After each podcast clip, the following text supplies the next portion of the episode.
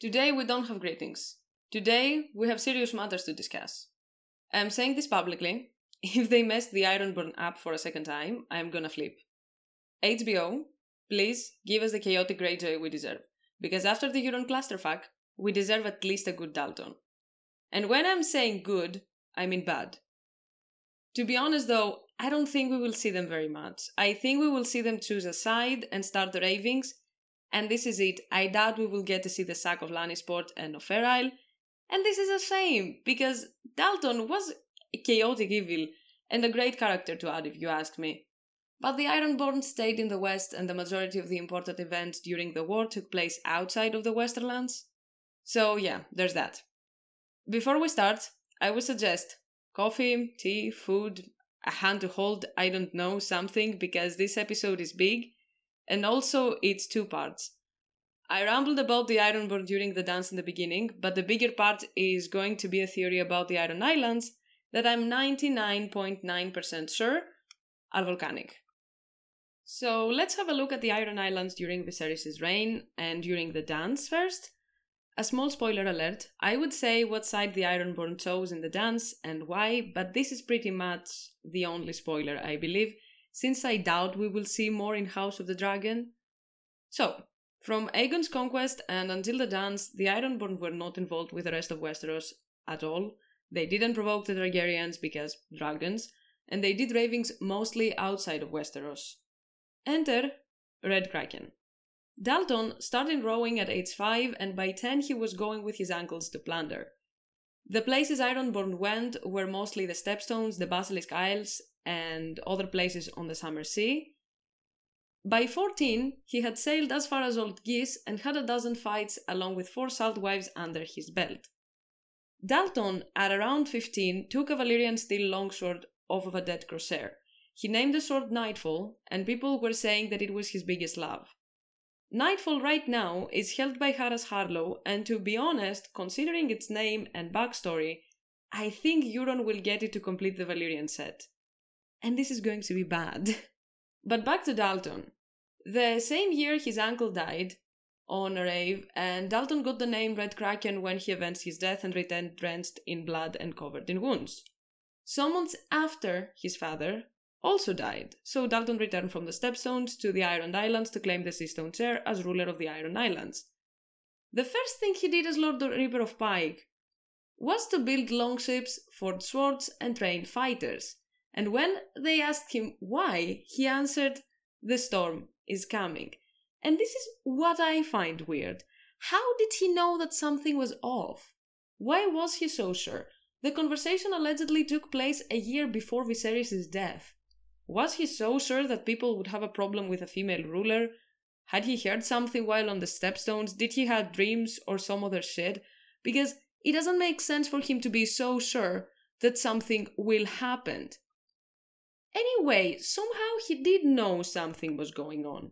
And a year after, when Viserys died, the first thing Otto did was to send bribes and letters to the lords all over Westeros to gain support for the Greens.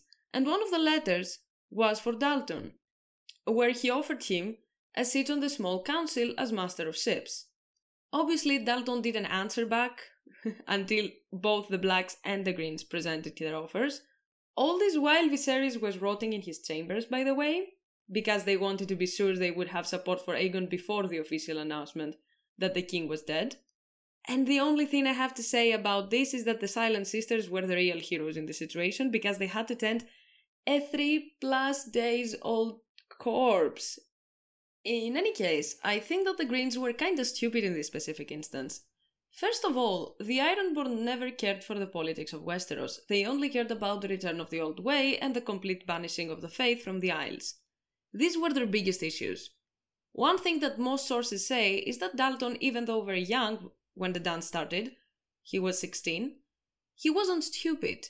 There is no way they would keep him as Master of Ships after the war if Aegon won, and Dalton for, for sure knew it. Plus, they wouldn't do anything to solve their main issues, because the Reeds and the Westerlands were the main places Ironborn raved, so I doubt the Greens would be okay with the return of the old way. And obviously, they wouldn't let them expel the Septas and Septons again from the island, because the Hightowers had a very close relationship with the Faith, and the Faith was actually a big support during the war.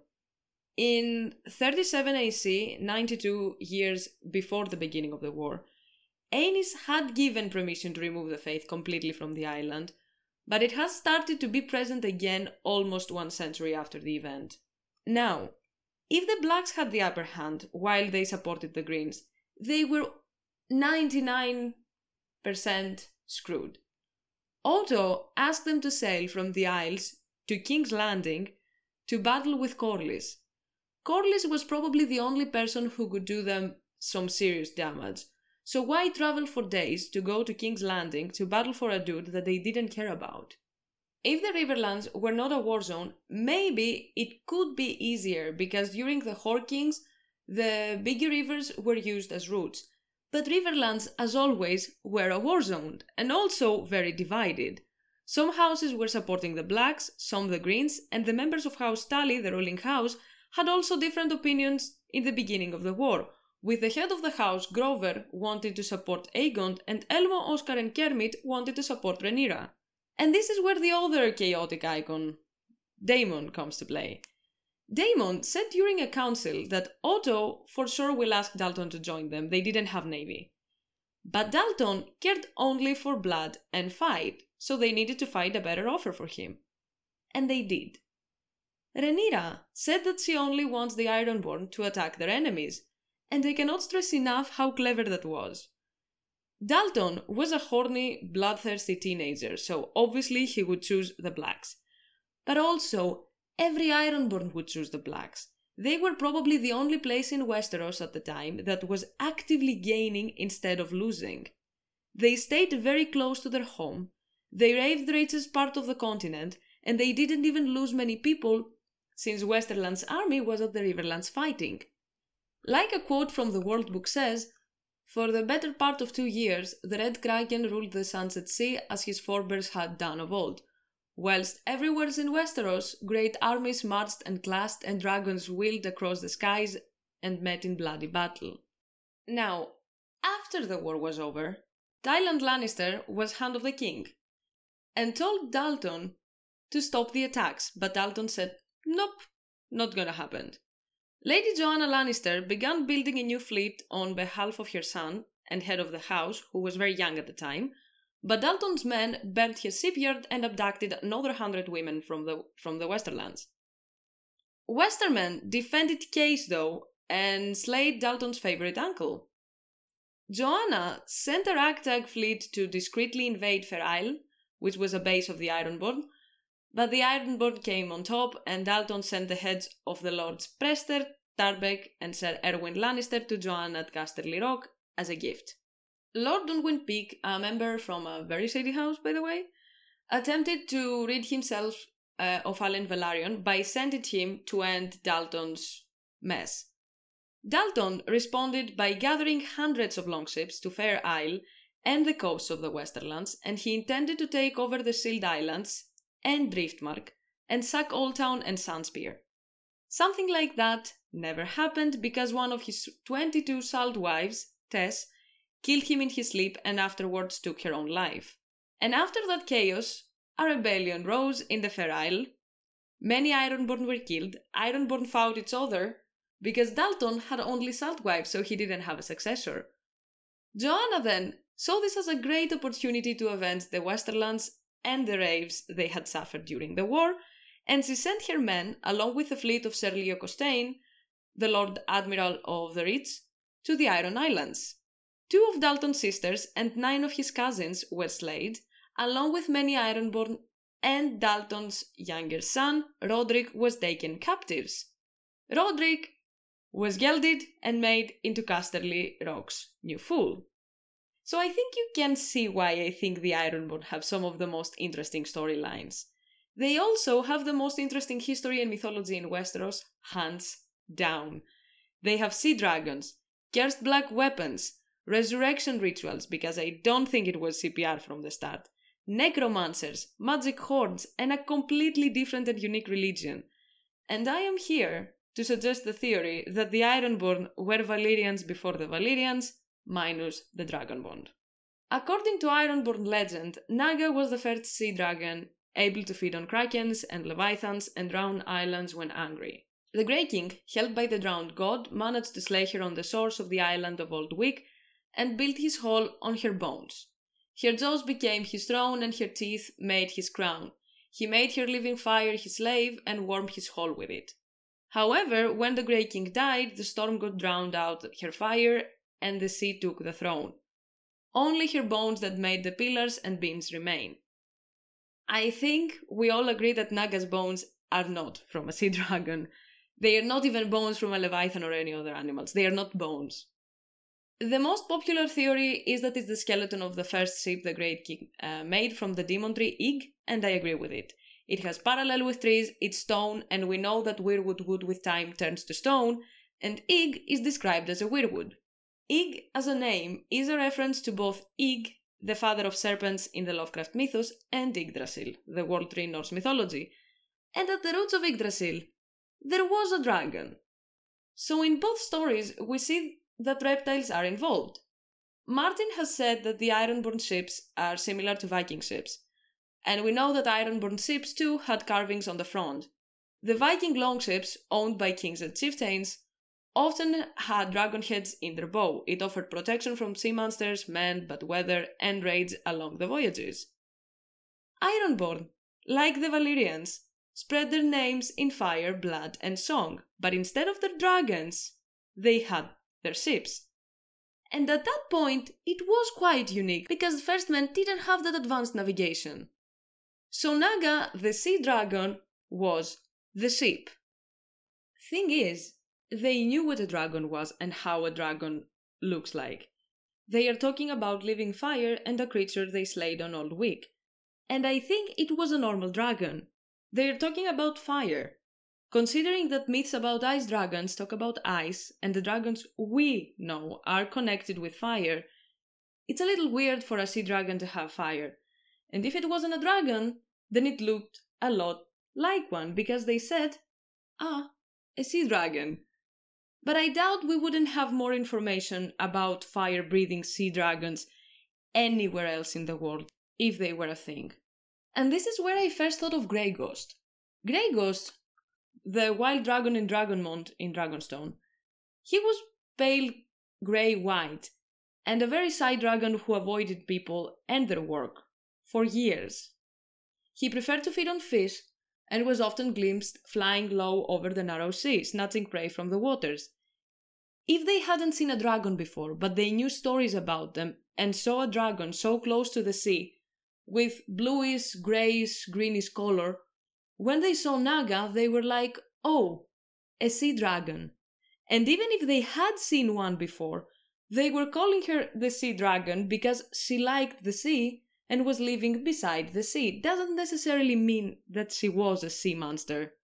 We already know that the High Towers and other figures from the Reach had slayed dragons, at least there are legends and myths. So in this part of Westeros, at this point of the timeline, we had dragons. And my question is, why there? Naga, maybe like Grey Ghost, was shy and went to more isolated place. But we know there were other dragons too in this part of the world. Why? Wild dragons tend to go to volcanoes, Cannibal, Sheepstealer, and Grey Ghost were in Dragonstone. Fourteen Flames were the source of Valyrian magic and, in extension, dragons. Other stories say about Asshai and islands on the Jade Sea, and it again makes sense. Marahai is an island there, and it has two active volcanoes. Dragons being killed in Tarth and in Crackclaw, it's pretty logical. Dragonstone is really close, and the dragons were flying there too. So we need a place close to the Reach since many dragons were killed there. And Iron Islands is a place like this. It is the perfect place, and we know that Naga was killed there, so she probably was living there too. Iron Islands are most likely volcanic. For starters, there is a caldera between Old Wick, the Holy Island, where Naga was killed, and Great Wick. Our author is obviously familiar with the concept, since he has done it with Marahai, and we know that this island is now actively volcanic. Aeron described Old as having windy hills and cruel black mountains, and we are told that the Iron Islands are not very fertile. There is a misconception that all volcanic areas are fertile, and this isn't always true. The reason many volcanic places are extremely prolific is because of the ash that is packed with minerals. Thing is, minerals are not the only specification. There are other conditions a place needs to have, like good climate, non salty water sources, and original soil with decent consistency. The volcanic islands close to Antarctica aren't that fertile, for example, obviously, since they don't have the best climate. The islands in the South Aegean volcanic arc, again, aren't very green, and I think it's the best example I can give since I am familiar with the landscape. Santorini soil looks like a mixture of desert sand and lunar rock fragments. The topsoil consists of basalt, volcanic ashes, sand, pumice stone, and a mixture of lava that they call aspa. Aspa is very different from place to place, and Santorinian Aspa is overall poor, infertile, and very dry, even though it is rich in uh, some minerals like iron and magnesium. The soil also has low clay percentage, so it drains fast, doesn't retain enough water, and no water means no nitrogen movement. And no nitrogen movement means no photosynthesis. And this is the case in Old Wick, where most likely the crater is, Pike, and in general in the smallest islands of the group. Great Wick, Orkmont, and Harlow are not as barren. They are actually very forested and mountainous. Blue green soldier pines cover the mountains of Great Wick. Orkmont was once covered in forest, but the timber was used extensively for shipbuilding, and in Harlow too, were extensive forests, but they were cut down by the Ironborn of old for use in shipbuilding. Nisiros, unlike other volcanic islands in the Aegean Arc, is actually more fertile. The soil holds enough moisture, which makes the land ideal for trees. The terrain of the island is not level, it has a considerable inclination, which made the farming of the land quite difficult. And this to me sounds very close to what we know about the Iron Islands. The second thing we know is that they are rich in iron, lead, and tin ores. I'm gonna start with tin because more than 99% of tin production is from ore deposits directly or indirectly related to granitic rocks, meaning granites and their volcanic and subvolcanic equivalents. Volcanoes, directly or indirectly, produce or host deposits of various minerals, and some calderas host rich ore deposits. Metal rich fluids can circulate through the caldera, forming hydrothermal ore deposits of metals such as lead, that we know iron islands have plenty. And that leaves us with iron.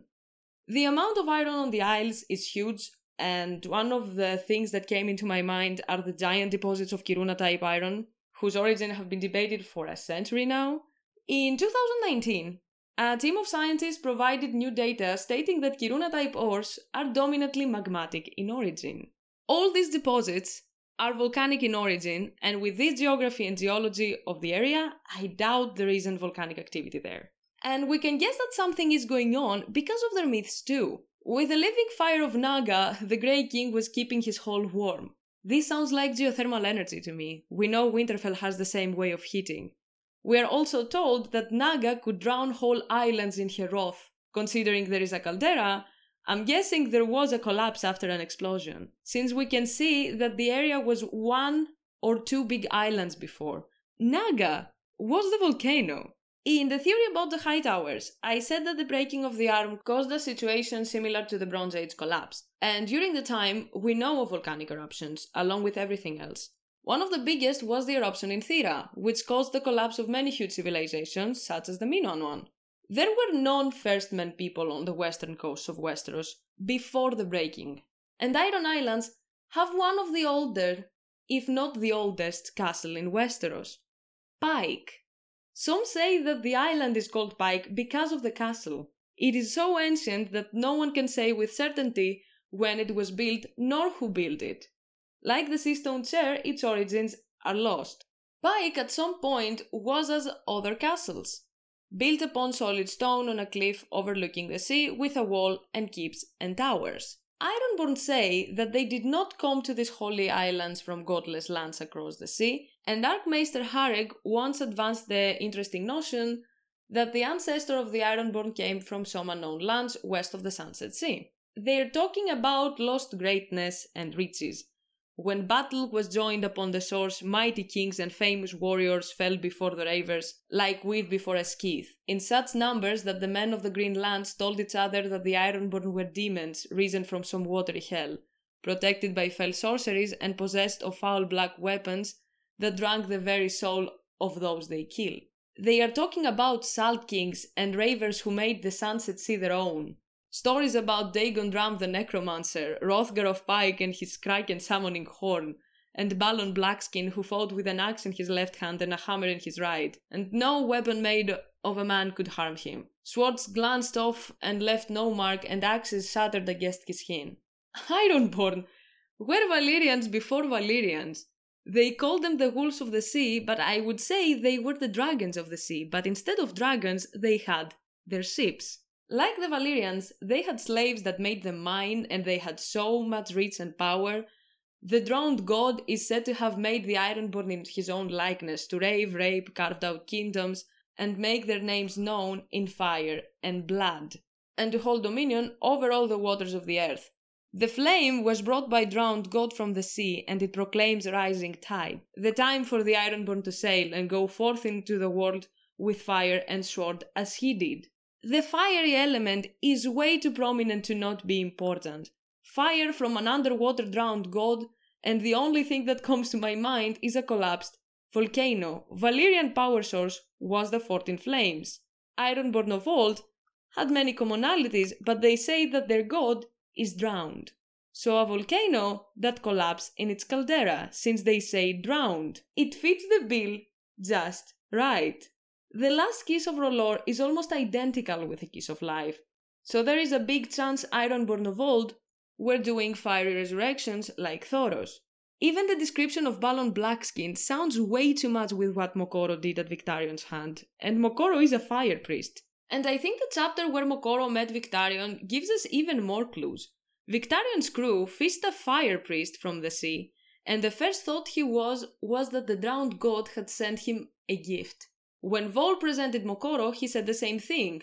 Lord Captain, this is Moqorro, a gift to us from the drowned god. The drowned god sure has a habit of gifting them with fiery gifts.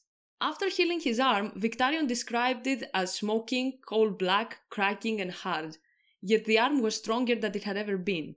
He said that two gods are with him now, and no foe can stand before two gods. He could hear the drowned god from the depths of the sea, but he was feeling the Red Lord too. Victarion closed his burned hand into a mighty fist and said, Ghiscari Dawn is no fit name for a ship of the Iron Fleet. For you, wizard, I shall rename her Red God Wroth. Wroth, a word that we don't see that often in the books. We see it, but it's not that much, and it's often used to describe someone when angry, obviously. The very few times we have seen the word not being used for characters, it was about the drowned god's wrath Naga's wrath, the Red God's wrath, the wrath of the Valyrians and the dragons, and the wrath of the old gods on Stannis.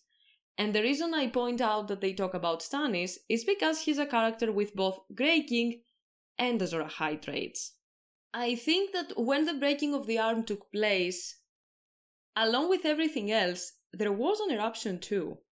Everything inside the story is pretty much a piece of a domino, reaching into the current timeline and I think it was the case at that point too. We are told the children broke the arm. Maybe the people there also did something that caused the volcano to erupt, like the Valyrians. I have said in a previous uh, theory that Valyria was an Atlantis parallel, and the Iron Islands too fit this archetype, maybe even more than Valyria. To continue my previous theory from the High Towers episode, when the breaking happened, they were reaching for a place to stay, and this is not something that is going on for a couple of years. It's something that can be for a decade or even more. Most likely, the majority of the original people that left from the area were already dead, and many of the people were born in the mainland or in the sea since they were pretty much on the move. I imagine the Grey King was someone from the older inhabitants. He was a person that continued to teach them their culture, since we know he taught them how to sail, how to build ships. He was the one that took them to the Iron Islands with a weirwood ship. He had a driftwood crown and throne and hall, like the Salt Kings have now. The stone chair and pike were whatever was left in the area, so they found them there. Salt and stone are two of the most important aspects of the religion and culture. They say that they were not first men, that they were people from the West, and if this is the case, it makes sense. While in Westeros during the collapse, they were the people from the West. They were the people closer to fish than men for the people that were not familiar with sailing. And it was something that stuck. When they went back to Iron Islands, they still were the people from the West, but with time the stories got jumbled, since they don't have written history. Now I'm gonna talk about their black weapons for a moment. This thing sounds a lot like Valyrian steel, but I'm not sure if it is. Was the way of forging Valyrian steel lost twice? I don't know. It could be also normal steel, dyed or forged with specific tempering or forged with specific additions.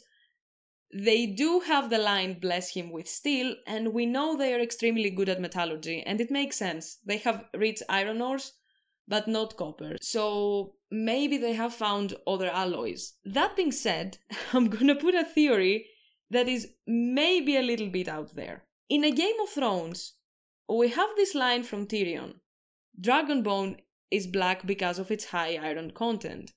The book told him it is strong as steel, yet lighter and far more flexible, and of course utterly impervious to fire. As I said in the beginning, they must have seen a dragon and probably killed it too.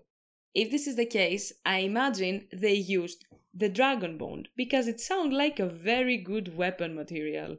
Dothraki use it along with other people on Essos, and it's very expensive. We are told that the crown of the Grey King was from Naga's teeth, but also from pale weirwood. So I'm guessing it was weirwood like the boat. Thing is, the sigil of House Grey Iron has the head of the Sea King on grey, and we are told that the Grey King ruled the sea itself, and the Salt King was king on the sea, so a sea king. But the crown he wears is black, not white.